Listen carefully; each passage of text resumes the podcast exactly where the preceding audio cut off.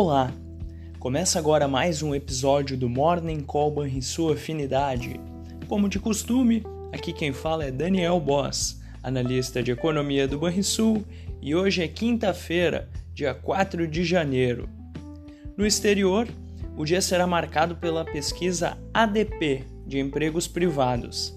Além disso, teremos os pedidos de seguro-desemprego semanal para melhor entender o mercado de trabalho na principal economia do mundo.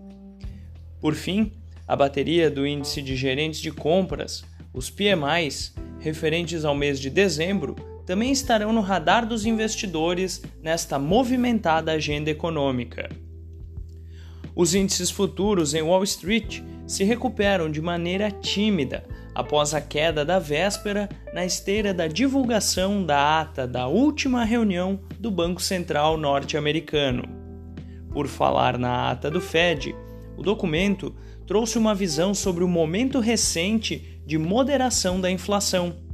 Porém, os dirigentes da autoridade americana tentaram reduzir um pouco essa expectativa criada por um imediato início do ciclo de cortes de juros.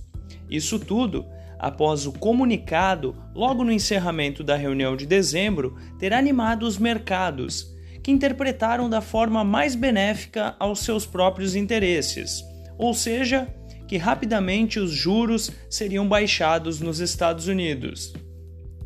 No mercado de títulos públicos, a reação à divulgação do documento fez com que rendimentos voltassem a subir em um primeiro momento, mas depois se acomodassem.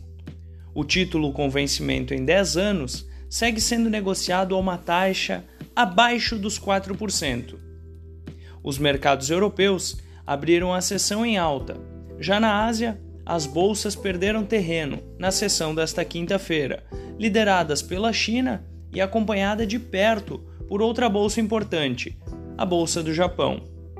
O PMI de serviços da China avançou para 52,9 pontos em dezembro, o maior nível em quatro meses, segundo dados da SP Global. Essas foram as extensas notícias internacionais.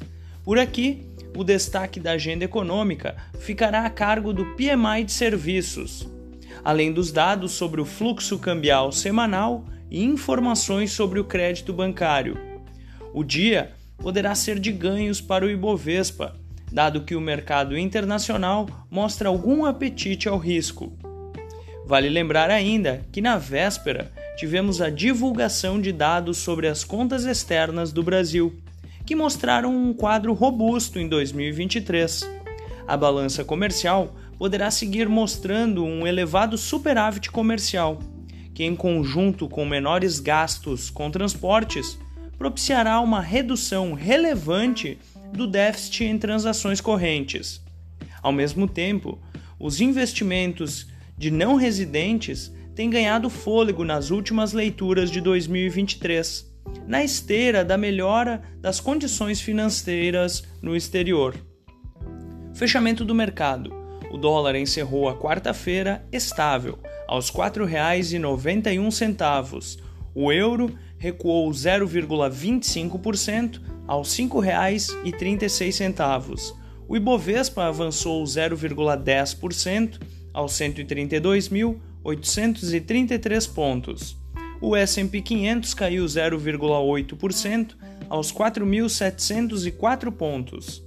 O DI futuro para janeiro de 2025 ficou estável, a 10,04%, e o DI futuro para janeiro de 2030 subiu 4 pontos base, a 10,27%.